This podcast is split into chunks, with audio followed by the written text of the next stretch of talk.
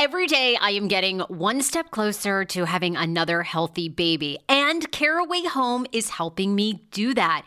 Their ceramic, naturally slick surface cookware allows you to cook with minimal butter. Uh, they're very easy to clean, just a little warm water, you wipe it down. And the best part is, is that Caraway products are made without any toxic materials like PFASs, PTFEs, and a bunch of other things like I can't even pronounce. So you don't have to worry about that.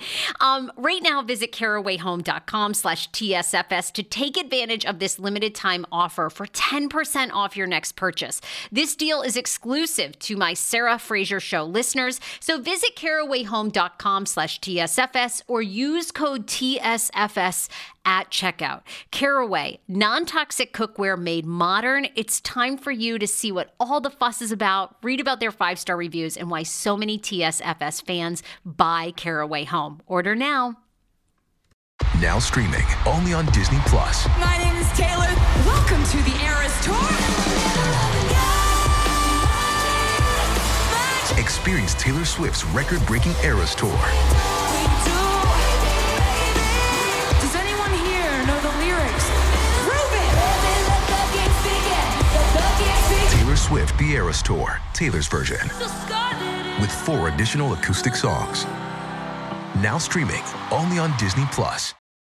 This episode is brought to you by Paramount Plus. Get in, loser! Mean Girls is now streaming on Paramount Plus. Join Cady Heron as she meets the plastics in Tina Fey's new twist on the modern classic. Get ready for more of the rumors, backstabbing, and jokes you loved from the original movie with some fetch surprises. Rated PG 13.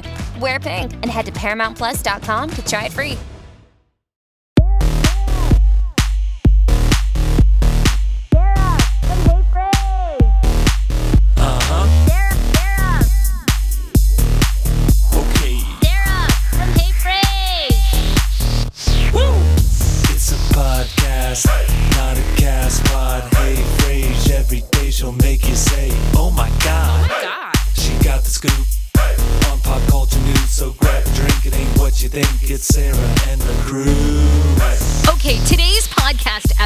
Is brought to you We love us some Rothy's here at the Sarah Fraser Show. We're all about them. In fact, I actually just ordered a new pair because the baby's coming and I know I'm going to be walking around when Mama Fraser is here and I got the yellow candy stripe lace up. They're adorable and they're so comfortable. And of course, the best part is is the sustainability, which I will tell you all about. But Rothy's you need to order right now. Comfortable, washable, and sustainable shoes and bags make getting dressed so easy.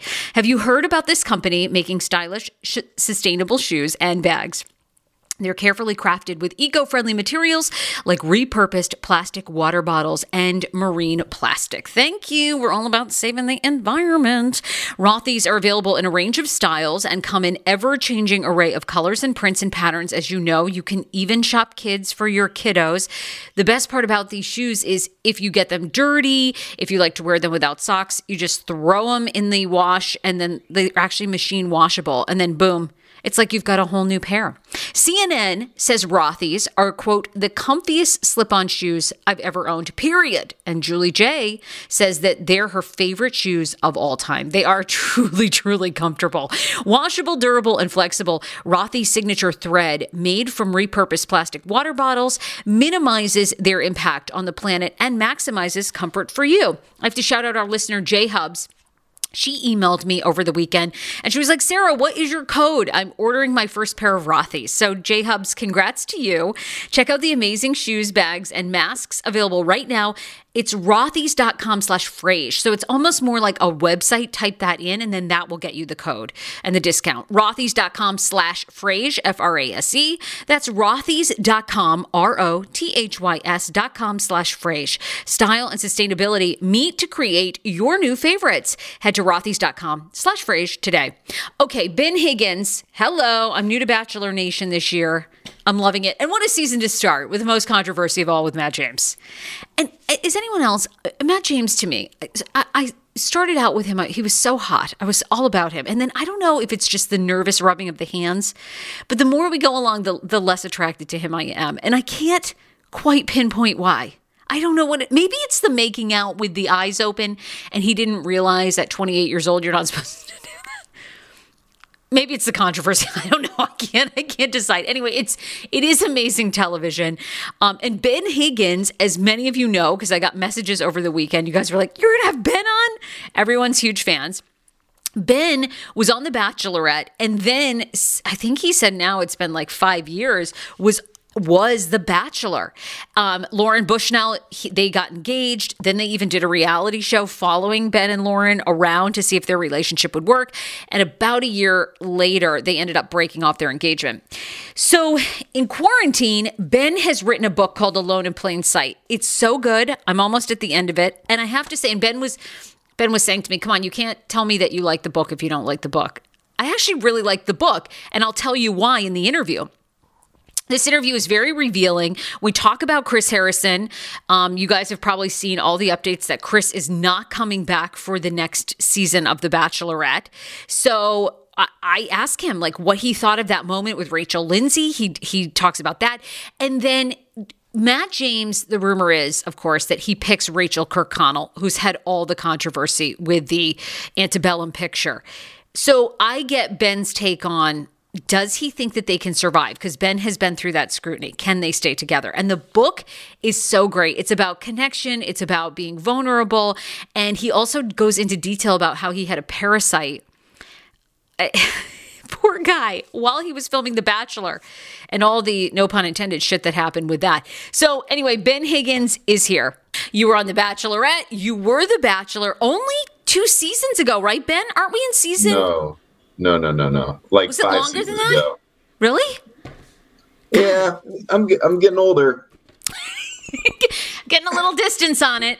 Um, but you recently this year in COVID wrote your book, Alone in Plain Sight, which Yeah. I was telling you before we started is really good and makes me want to be way more, have way more of a spiritual foundation because it truly is a book about connection and really about you exploring any insecurities and your life and kind of making it have meaning. Yeah, I mean that's awesome to hear. And and like I told you, you know, it's really great that you're saying that to my face. And I and I hope you actually mean that because this was a two year, like this was a two year project for me, and it was one that was not easy. Like and, and not in like a oh my g- gosh, this is the hard. Like it was just really hard to write a book. I have a lot of like a lot of um uh just like gratitude for anybody out there that sits down to write. Like I got to a point, it was probably like six or seven chapters in that I hit a wall. And when I say hit a wall, like nothing was coming to me anymore. No, and so I called Mark, Mark Tabb, who you see on it, and said, I need a friend. Like I need somebody to sit beside me. I need somebody to ask me questions. Like, dude, I need something because I'm never going to get this done. Um, but the whole book was written to, I mean, my hope is that people just feel less alone after reading it and maybe like they matter a little bit more. And I think that's like, you know, I'm obviously a Christian. Like I believe in Jesus, not because it's a really cool idea, uh, and probably for all the reasons that people dislike Christians out there. I, I would like to prove them wrong and say that's not me. Like, I- you know, I just believe in Jesus. I believe in the uniting of all of us.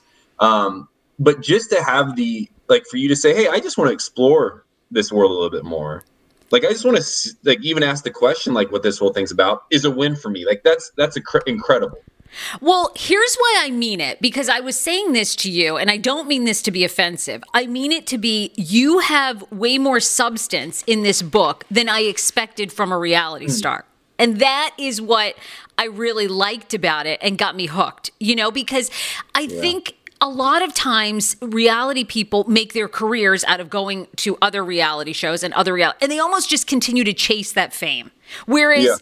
really in your book it's a small fraction of your of the book it's really And, and I mean, I yeah, there's only two sections on it, and I get it, right? I mean, you get like for me, my story's unique in the sense that like I had a job I was terrible at before the show, like a great job.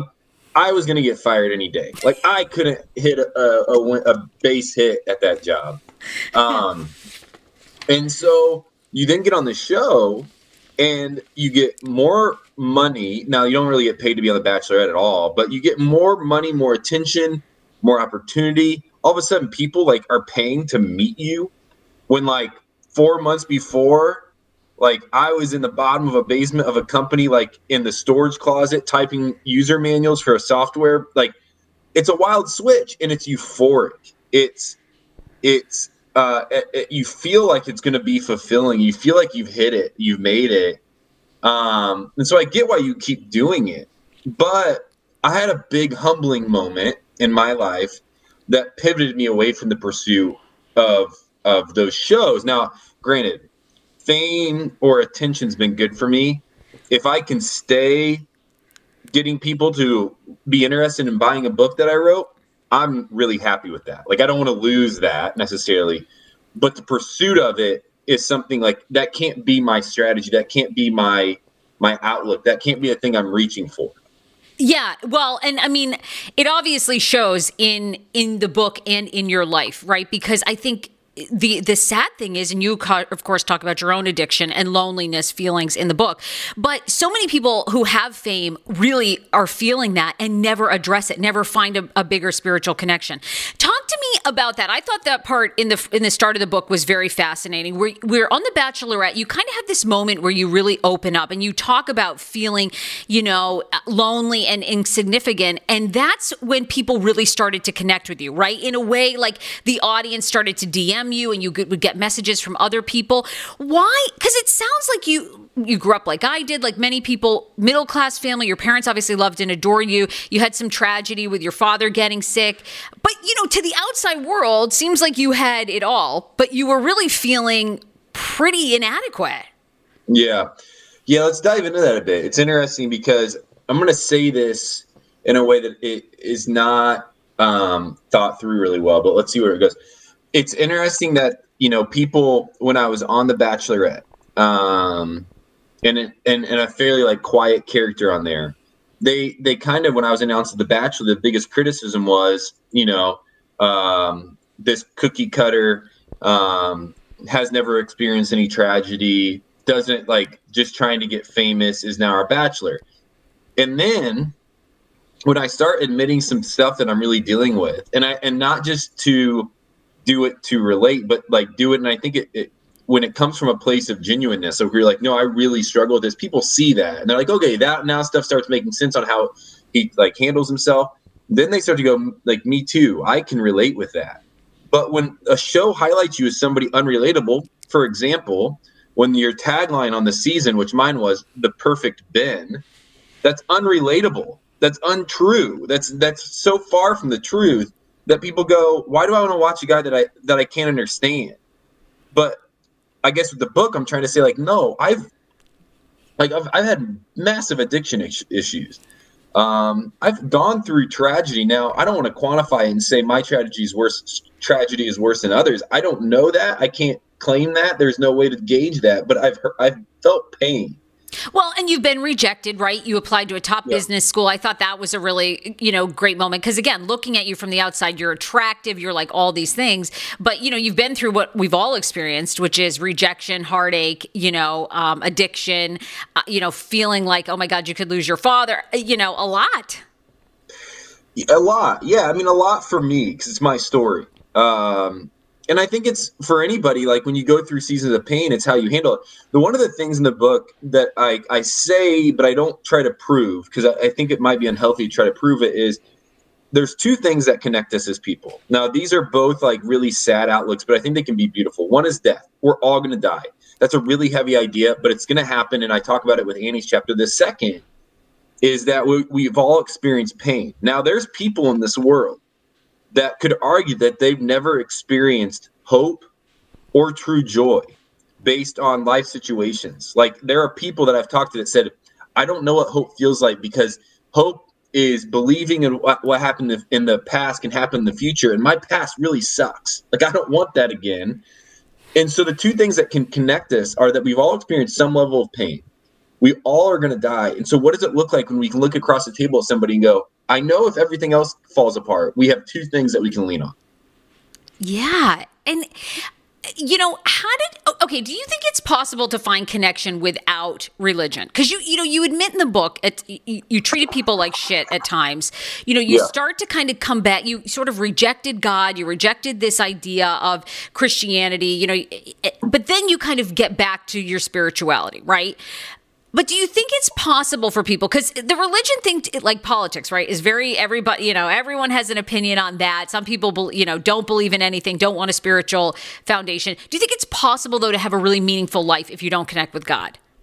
Well, sure, um, I do. I, I what I want to do though is follow truth wherever it is. Now, that's a really lofty statement. It sounds very evangelical, and like, please don't miss miss I uh, uh phrases. But what I what I mean is, in the healthiest ways, if anything, I do think God can. The idea of God can humble us, so it makes us realize we're not the biggest things out there. I think that's one really important factor. I think the second though is it gives us a purpose here. Um, you know, when I look at Jesus and why I believe in Jesus is really a couple things, but really if you fall down on it, because Jesus called me and told us to love our neighbor, love our neighbor, and love God. If I can do those two things, life seems to work out better. Like life seems to have more meaning and more purpose. Um, I do think you can love others well, and you can have a meaningful life full of impact. Uh, I think though the that if you can find a relationship with God, or if you if it's impossible for you to at least pursue the idea that you're not the greatest thing out there, I do think that allows you to know your place in this world. And I think a, a humble stance of knowing that you aren't the end all be all is a good perspective. But I believe in Jesus because I believe in Jesus. Now, I'm not going to tell you you have to believe this to have a meaningful life. I think that would dilute the ability and the opportunity that humans have to connect. Okay, so tell me, okay, the, the only part in the book I was like trying to piece together the kind of timeline. Where were you spiritually with your addiction when you were on The Bachelorette and then The Bachelor? Were you still battling those issues, or kind, or had you kind of found yourself a little bit? Uh, you know, it's interesting. Like addiction, you know, I've, I, mine was interesting because it was an opioid addiction. Like it was um, for years after I had a surgery, and um, and I just kept getting prescribed, and it lasted really um, through college into the my next year after college. Um, but I was getting better. Like I was recognizing that I wanted to heal. Like I was doing like some work to get rid of it. For years, I was just in it, and then I started to like get some like some opportunities to rehab. Um, when I was The Bachelor, I was no longer like dependent, I guess, on a substance. Okay. Um, and it and since then I haven't, uh, you know, been either. But it's always there, right? Like it's always something like in my uh, in my weakest moments, most hurtful moments, like it's still there to lean on. Um, so I can't say like, yeah, it's gone, but it's just something that I've worked towards to develop tools so I don't have to get back in that place because it wasn't a good place for me. Oh my God, yeah. No, I mean, even, I mean, what a gift to be sober. I mean, you know, out of that addiction, I mean, that alone, some people can never do. I mean, so that's, that's pretty amazing. In the, I'm going to say that, oh yeah, go ahead, please. Well, I just want to say, like, that's part of why I wrote that chapter too, is to say, if you're in it, like if you are currently addicted to something, like I don't want, I didn't want that chapter to add more shame and guilt on you. I know what it feels like to hide it, to hide it from yourself sometimes, to hide it from others. I just wanted to highlight that, like, you know, other people have been there too. Some people have recovered, some people haven't. But I just didn't want to add more shame and guilt to it because it's something that's already so hard to talk about that I, I thought maybe possibly my story could at least, if there's a reader out there, could say, okay, I'm in this. I know it's not making me the best version of myself.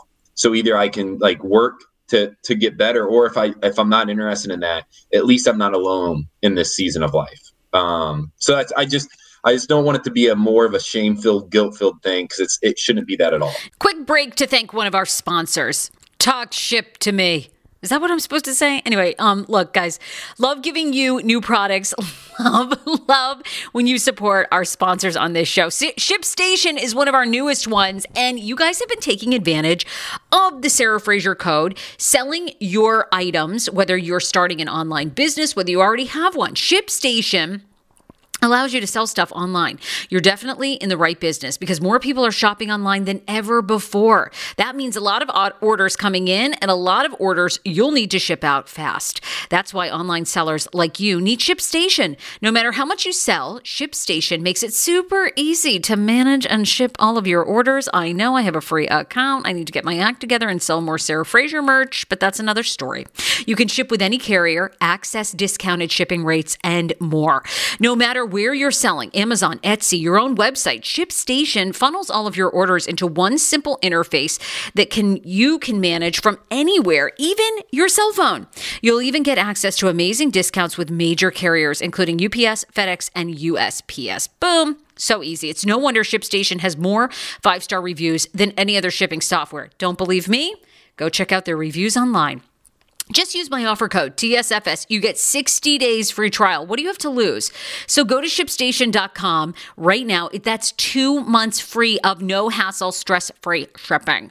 ShipStation.com. Click on the microphone at the top of the page and type in TSFS, The Sarah Fraser Show. That's ShipStation.com. Enter offer code TSFS and make ship happen. No, I didn't get the vibe from your book at all that you were preachy. I didn't I, personally. I, I that's the other thing I liked about it. I didn't think it was at all like you know it wasn't a self-help like you should do this you should do that it was it was truly like you said this is my experience you know Yeah. um Yeah. talk to me about this part of the book because i was fascinated i wanted you to go deeper into this you kind of talk about like goals and dreams are like maybe a blessing and a curse for people what did you mean by that? I thought this was interesting because you know we're in a, a goal-oriented society where everybody Yeah. they're selling you a, a course to reach your goals. It's like you can't escape your goddamn goals. What? Yeah. uh, So tell me what you meant by that. Well, one thing I, I want to preface this, and the, probably the reason the book, I hope, isn't preachy. That would be a real, like that could be maybe be the most offensive thing somebody could say to me is like this book just sounded like you're preaching me the whole time, and like um, I didn't want it to be that. I wanted to be a place of relatability because I've fallen short so many times. Yeah. Um, that like I can't sit here and write a book and tell you how to live your life. That would be really uh, in inauthentic to like my story.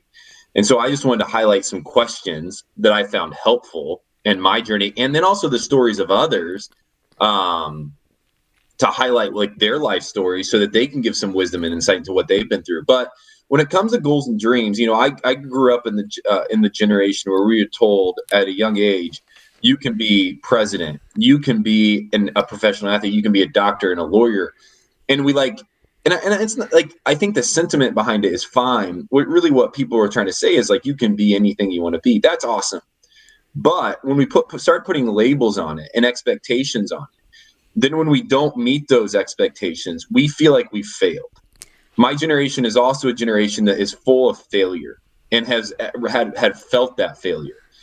And I think that's unhealthy because the people that drive me places, uh, Ben Rector's song is a great song for this. Like the people that drive me places and, and Ubers and taxis, like they're incredible humans.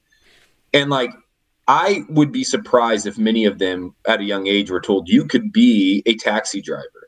Like that's not a thing. But how Right. incredible of a job is that? Like they're keeping us safe.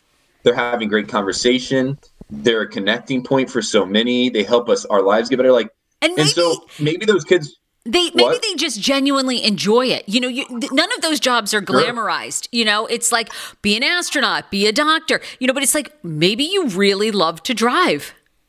Mm, maybe you do. And like that should be something that we should celebrate and not look at as, oh, we just didn't get to be a doctor. So the whole summarize all this, I have a buddy who from a young age was told he could be a doctor. He's super smart. He went on to med school. He he became a doctor and all of a sudden his life hit him and he goes, This doesn't feel like what I thought it would feel like. Like I've worked my whole life to be a doctor. Now, you know, I'm 31 years old, almost 32. So my friends are starting to become doctors who went to school for it. And they're and, and he said, this isn't what I wanted to do. Like this isn't what I wanted. And so it feels like this goal and this dream that he had as a young kid and the things that his, you know, his family and friends pushed him towards is now something that's unfulfilling because ultimately inside of that he lost himself. He gave up 30 years of his life in this pursuit of what he thought would be fulfilling while at the same time he missed out on everything going on around him. Damn.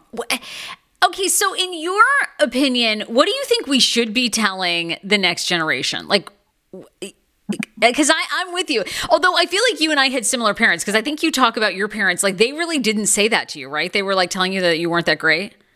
Yeah, well, they never said that, but they were like Oh, mine did. Mine were like, "Don't worry, you're not like, that great." There was never this moment where I felt like they were like, "Oh, he's a prodigy." like this kid, this kid is going to on. Like I think most of the time their prayers are like, just help him make it somehow. Like, God, like figure out that special sauce that will get Ben over the edge. It's like, oh, okay, The Bachelor, yeah, that works. Like, I mean, you know, so no, that was never a feeling I had, but it was a feeling that like maybe teachers even had told me is like, um, or like in group settings, like, you know, a teacher would stand up in front of class and they, we're going to have lawyers and doctors and maybe presidents in this room. And so we're all like, oh, that's the goal. Like, that's the expectation. And then now, you know, when I was sitting writing user manuals for a living, I felt like a failure. Right. And I wasn't. Like, it was a great job. And I wasn't good at it, but it was a great job. Um, and so, you know, what we should be telling this next generation, I think, is things that are true, not expectations, but things that are true, which is um, you matter, you have a purpose, um, people need you, uh, and and start to maybe, I mean, and again, like I can only speak from my perspective in life, which is a life like which comes from my faith, but like I think if you just summarized it in like, hey, love others well, like that's you know, and if too. you believe in God, like love God well, like I think if we just told our kids, like just love others, listen to their stories, um, and follow this journey and pursue whatever it is that like fires you up in your heart, whatever your passion lies for. I think that's a healthy thing, but like let's not put labels and expectations on. I love it. And that's what I like about the mental health discussion now because I'm like, God, we got to teach younger people too. Like, it's more important to have your mental health and not you know and to deal with addiction issues or to deal with your you know the feelings that you might have of loneliness or inadequacy or you know self-esteem. Those are more if you can just heal yourself and live as a loving human being like you're saying that's a huge accomplishment i mean that's what so many people want but can't find. Massive accomplishment and not an easy not an easy task. Um and not easy right right. not easy and something that should be celebrated like can we start celebrating the things in life that really matter? You know it's interesting. There's a song that i i didn't write about in the book. I should have but it happened right after i got finished with it. Uh, it's funny. I'm not a huge bieber fan. I like I, I like his music just fine. But he came out with this song lonely. And it talks yes. about his story as a kid being the celebrity that everybody worshipped. And yet in the whole time he felt lonely. He felt like he was being used. He felt like nobody could connect with him and it's similar i think to how many people feel today is we're operating in this world we're doing this stuff yet we're you know we're being used. We're not ever really fully able to take a step back and connect on the things that matter. And i think that's a, such an interesting perspective to have when it comes to um like even this conversation about expectations and goals is like can we start focusing on who the human is and not exactly what they do did you feel that way, by the way, on The Bachelor? Because in 20, I think it was 2017, you know, when you and Lauren did call off the engagement, I mean, you guys were the most Googled relationship or whatever of that year. Um, how did that, I mean, did, could you relate to that song personally too?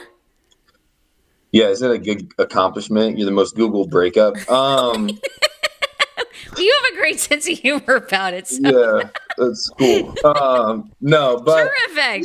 Yeah, yeah, I think I could because again, I I go on this reality show, and I mean this in not a self-deprecating way, but like I told you, like I go on this show with not any skill sets. Like I didn't work for this. This wasn't a thing that like as a kid I was like I'm going to prep myself to be this bachelor guy um, and so there's not a lot of like ownership and like pride and celebration in it. Like it's not an accomplishment, it's a thing that was handed to me. And so as it was handed to me, then also like that tagline, the perfect Ben came out. And then people start criticizing you and celebrating you all at the same time. And you feel like all these people on the outside have an opinion of you, but they don't know you. And so it does feel lonely. Granted, I have a great family and some great friends that help me um, feel connected. Now, I haven't felt that way in every situation in my life, but they help like invest into me. I call him the no Zempic, on Ozempic doctor. I'm talking about Dr. Aplin and his wife who founded My Optimal Body. I am so happy about this. These are the first mindful eating based doctors I have ever partnered with. They see patients nationwide and they are seeing more patients who have been on Ozempic and Ozempic has failed for them. What makes My Optimal Body so unique and why am I endorsing them? It's because Dr. Aplin actually looks at food additives, your, your addiction to food, your mental health. They do a whole look at you, including your gut health.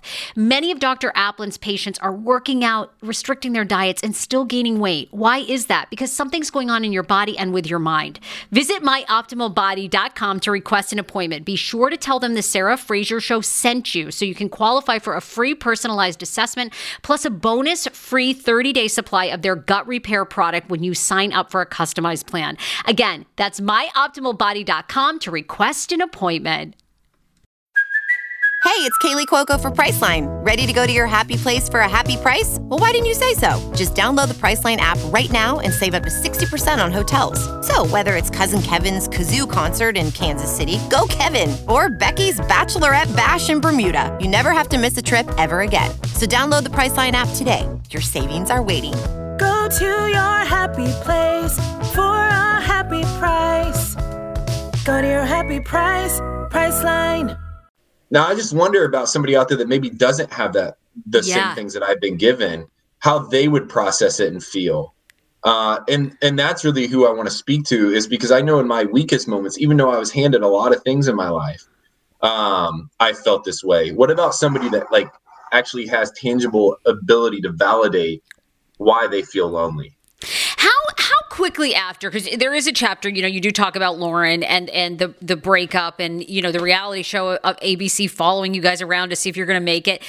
How quickly after you proposed did you know like oh my god this is not going to work? Because you because you say in the book like you didn't even know her middle name. You guys didn't even know each other's middle names. Yeah, isn't that weird? Um, I don't think it was that soon. I think it took like I think it was like this idea that no, this could work. This could be something special.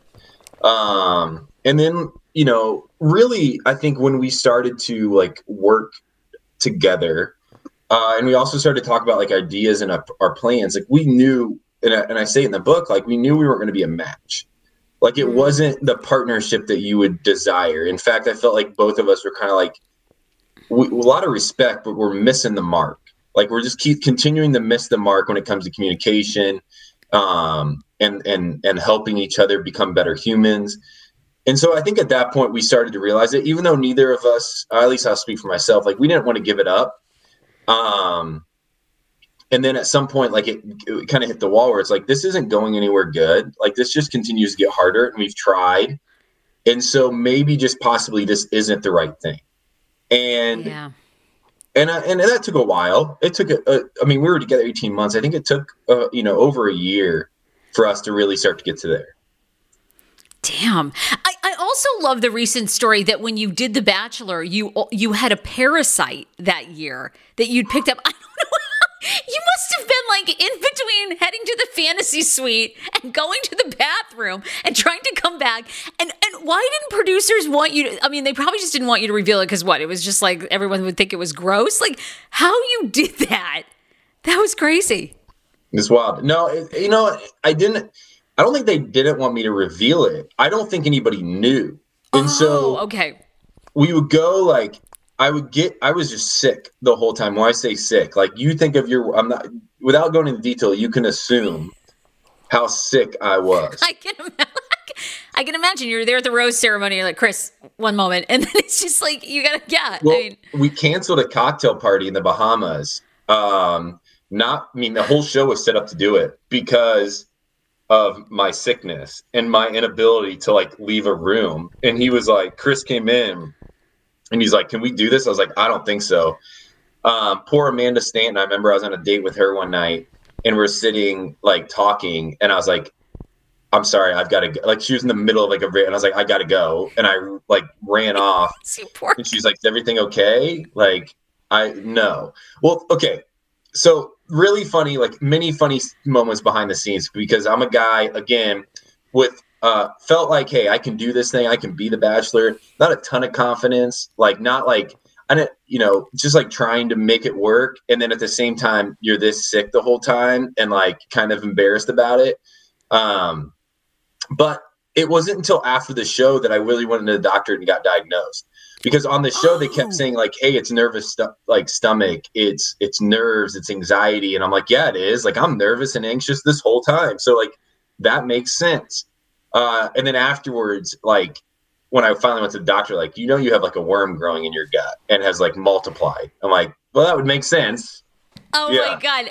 Well, and you probably picked it up because I know you do a lot of work, and you talk about your work in Honduras and and I think I'm not sure if it was India or uh, maybe somewhere else. So you must have picked it up on a tri- uh, on a trip, right? Yeah, I was at. I know exactly when I did it. I was at my buddy's wedding in Honduras, and Honduras is a great place. I was just down there a week and a half ago. I love Honduras, um, but like just like um, let's say sanitation, refrigeration, like prep food prep is different there than it is in the US. Like there's there's like bacteria there that Hondurans are used to, or maybe they're not, that like us in the US are not used to. It's just the way like international travel works no matter where you go.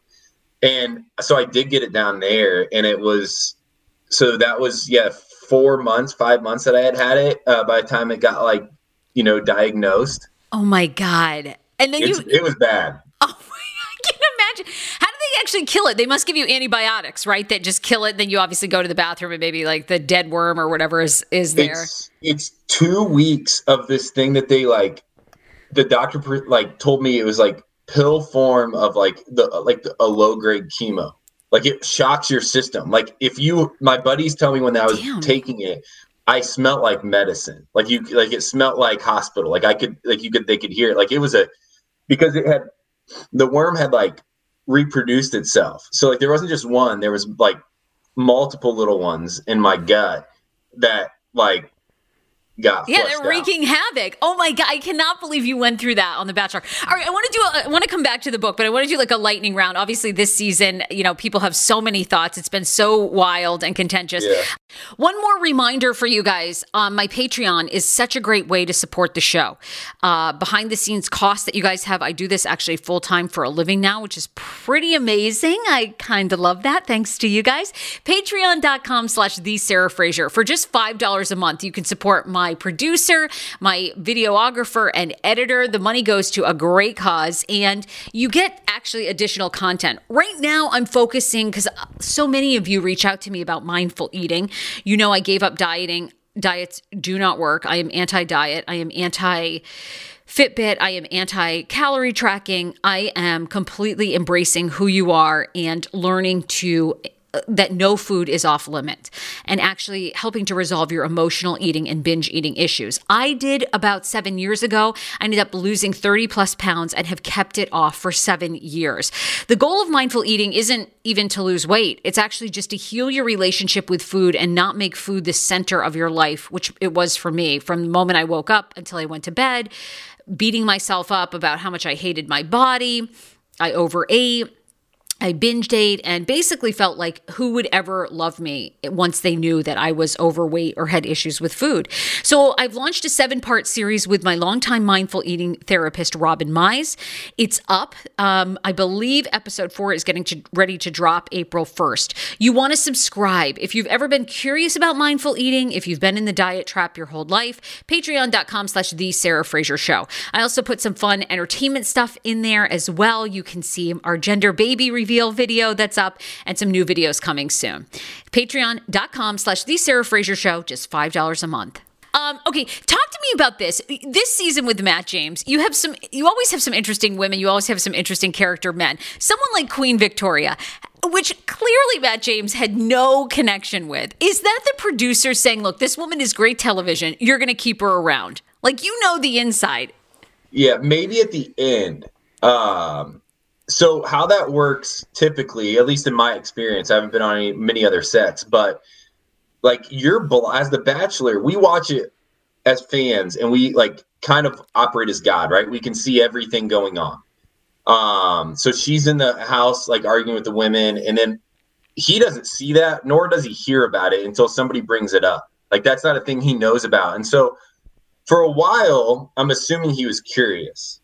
And I'm sure the producer's like, you, should, yeah, being curious is a good thing. Stay curious about her. Like, what, what is that? What is that thing with Victoria you're feeling, sensing? Like, is that really, is that a special thing, or is that you're not into it? And then once people started to bring it up, I'm sure Matt was like, hey, I don't think I'm okay with this.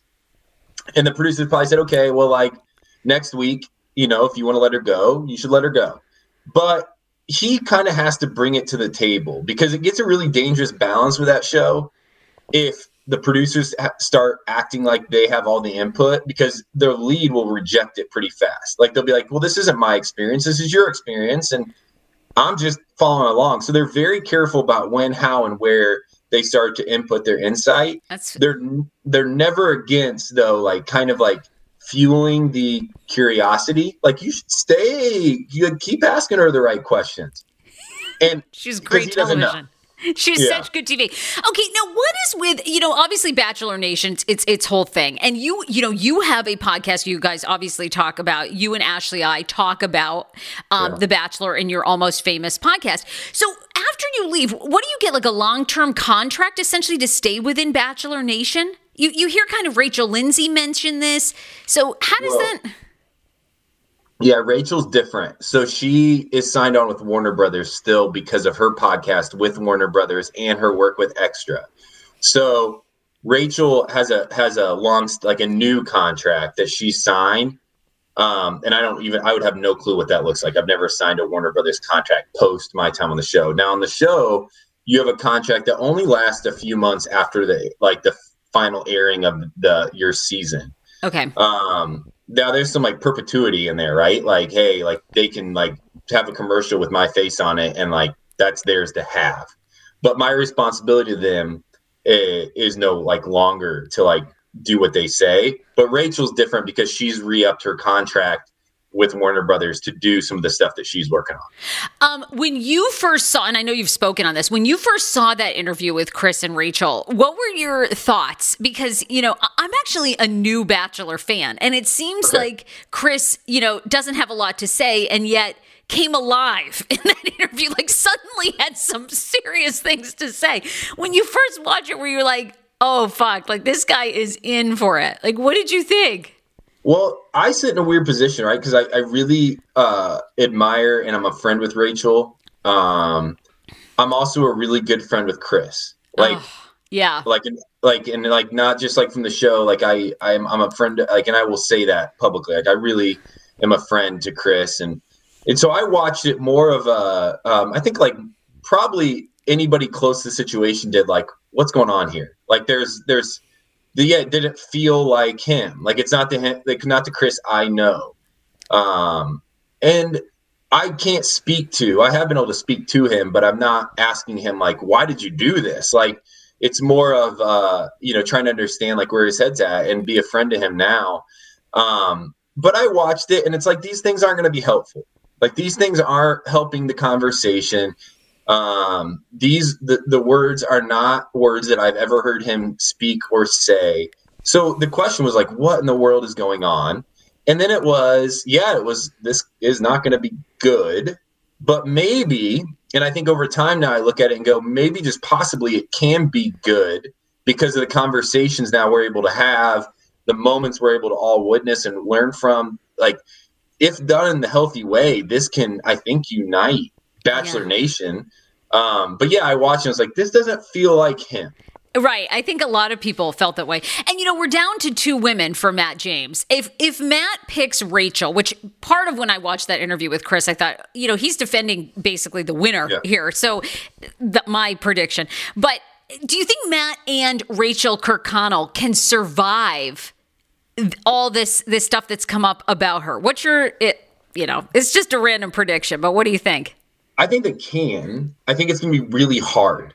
Um. Like that's a very obvious statement I just made. I think they can, but coming off of the show, it's already hard enough. You have, you know, they're going to sit in interviews if she's the one at the end, and Matt's going to be asked about the other woman.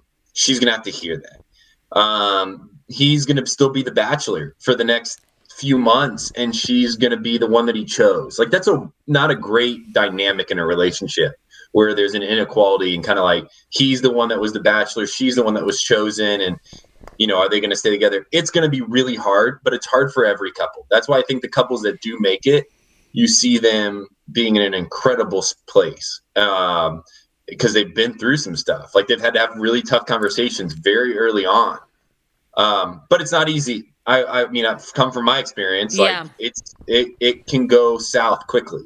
What's the most awkward part of the show? I mean, to me, it's the fantasy suites where, you know, you've got a camera in your face or you're trying to make out. There's fireworks in the background. The anticipation is you're going to have sex with this woman. I mean, it's got to be. What was the most awkward part for you? I mean, maybe it was the parasite, but it's just like, it's it's just an awkward show in, in ways.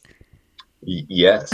Um, uh, you know, the the awkward thing on the show for me was the breakups. Um, and then also any affection anybody showed you in front of other people. Like you're trying to navigate a relationship with a lot of people, and then you have one person that's like maybe a little bit more like into PDA than the others, and you're like, I not now. Like, no, not you can't. The next part, the most awkward moment I remember, because I might just be a terrible human, but a lot of part of the show wasn't that bad to me. Like I was pretty fine with like the process of being on the show. It made sense. I thought everybody, you know, agreed to be there, so I didn't feel bad about a lot of things. And it's like, okay, this is just a weird deal. We're all doing it together. It's watching it back, and I did a a, um, a watch party with my grandma and my, my parents and my friends and then they do like the close-up scenes and it's like you can hear the kissing and your grandma's sitting there watching it with you and you're just like Mm-mm, i don't want this. I don't want this at all. Like you just want it's not it's it really makes this non-fun It, it really is such an amazing show. Um, two more questions for you. You've you've moved on. You found amazing uh, love. You're engaged to a woman, Jessica. Now, um, she's obviously under social media in your life. You talk about her in the book. Um, but you know, here uh, this is what you've disclosed. You disclosed that you two are saving yourself for marriage, and I wonder why. Why did you choose to share that publicly? Because I'm sure people follow up now all the time. Well, okay, two things. One, it's not like the ideal thing to share publicly, um, but I like because I do a lot of speaking and work in like Christian circles. It's something that's brought up, um, and so I don't want to answer it incorrect, like or lie about it and like not answer it. Like I'm that's not a way I want to navigate this world. So when you're asked about like a living situation, you're asked about like um, what your views are on sex before marriage, you have to speak to it. And my my statement about that is like, you know, I went to college and studied sex ed. Like, I don't have necessarily a massive problem with couples deciding to have sex before marriage. I think that's an, a couple's decision. I just know of the power of sex. I know the power that comes with it. And Jessica and I, when we started dating, realized this was something special, and we made that commitment to each other. Um, so that was our personal choice. There isn't any like law abiding thing that we're holding to. It's like, no, this is what we want to do because, you know, we, I believe it's best. She believes it's best. Granted, we, we still made that commitment to each other. But when we did that, we were supposed to get married last November. Oh, yeah, like the time frame was much shorter, right? much shorter, much, much shorter. Please get married over the internet. I mean, I want you two to have sex at this point. You know, I mean, I, Yeah. I know you, you clearly have a great bond and you put God first, but that yes, we now we're we've got to make an exception. now the joke's just getting too funny. Like now it's just like, all right, and then a pandemic hits. Um, and like not not only does a pandemic hit, but then every wedding gets pushed back. So every place is booked. So this has just been one like kind of joke for both of us over the last year, but it's still something we're we're doing. It's still something we've committed to. Um, we still believe it's healthiest. It's just not like at this point. It's kind of like this is getting to be ridiculous. I know. Uh, so wait, so you still have not consummated the relationship? Have you moved up the wedding date? Uh, no, it's the wedding date we booked. So no, we had to just go a year out. So November of this year. So we got some months left. You are hanging in there. You Pray guys are. You, I will. I will pray for you. You are going to stay celibate till then. Well, Maybe. Yes. Okay, you're so good, Ben. That's amazing. And it's great. It speaks to your Christian beliefs. And I think that's really important. And I admire it. And a lot of people say it does strengthen the relationship. Ciara and Russell Wilson said that it was a great decision for them. and and I believe it will be. Like ultimately, um, it's been really great for us. We've we've built a foundation on, I mean, communication and of how to show intimacy in other ways and how to be close to each other without the act. And like that's been awesome. Like we have great conversations. We have really great moments together. I do think we have a great foundation built. Um, I don't. I'm not gonna like preach and say it's for everybody, but what I can say it's been really good for us. Uh, and you know, we have something to look forward to. I guess. I mean, I, I loved it. Look, I want a full report. I mean, I'm looking forward to this for you too. Uh, the book is called Alone in Plain Sight. You also have an awesome podcast with Ashley I. It's Ben and Ashley I almost famous podcast, which is always trending in the top, you know, 200 on podcasts. And you guys talk Bachelor Nation. You all, you obviously talk your own life. Um, last question for you: What is your favorite chapter in this book? There's many, but if I had to highlight one, I think it's just the one that was most special to me is one with Annie. So I got the opportunity to speak with a girl who was 22. She knew she had about three weeks left to live at 22 years old, and she gave up some of her time in those last three weeks to talk to me and share with me that as she stared down the face of death, what life meant to her, what was important to her, what she would uh, encourage others to pursue and that that chapter changed me forever it will always hold a special place in my life but it affected me forever Oh my God. I mean, you talk about li- live, live, live now. I mean, and I loved when she said, like, I don't want to meet Taylor Swift because people think I'm sick. I've done, you know, way more than that.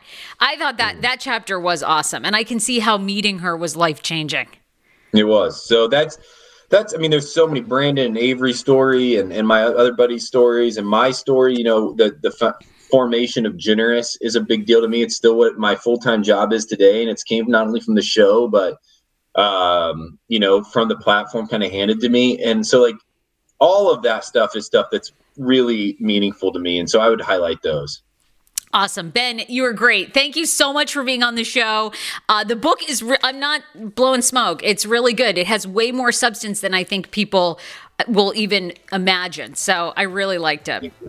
Yeah, and if you're not a Bachelor fan, you can still read it. Like, there's very few amount of sections, like just a few paragraphs on The Bachelor. I really wanted to do that so people outside the show could read it. So if you're if you're watching this, like, I, I don't like this show. This guy seems like a tool because um, he was The Bachelor. At least you can read the book and still some get something out of it. Perfect. Ben, that was awesome. Thank you so much. Thank you.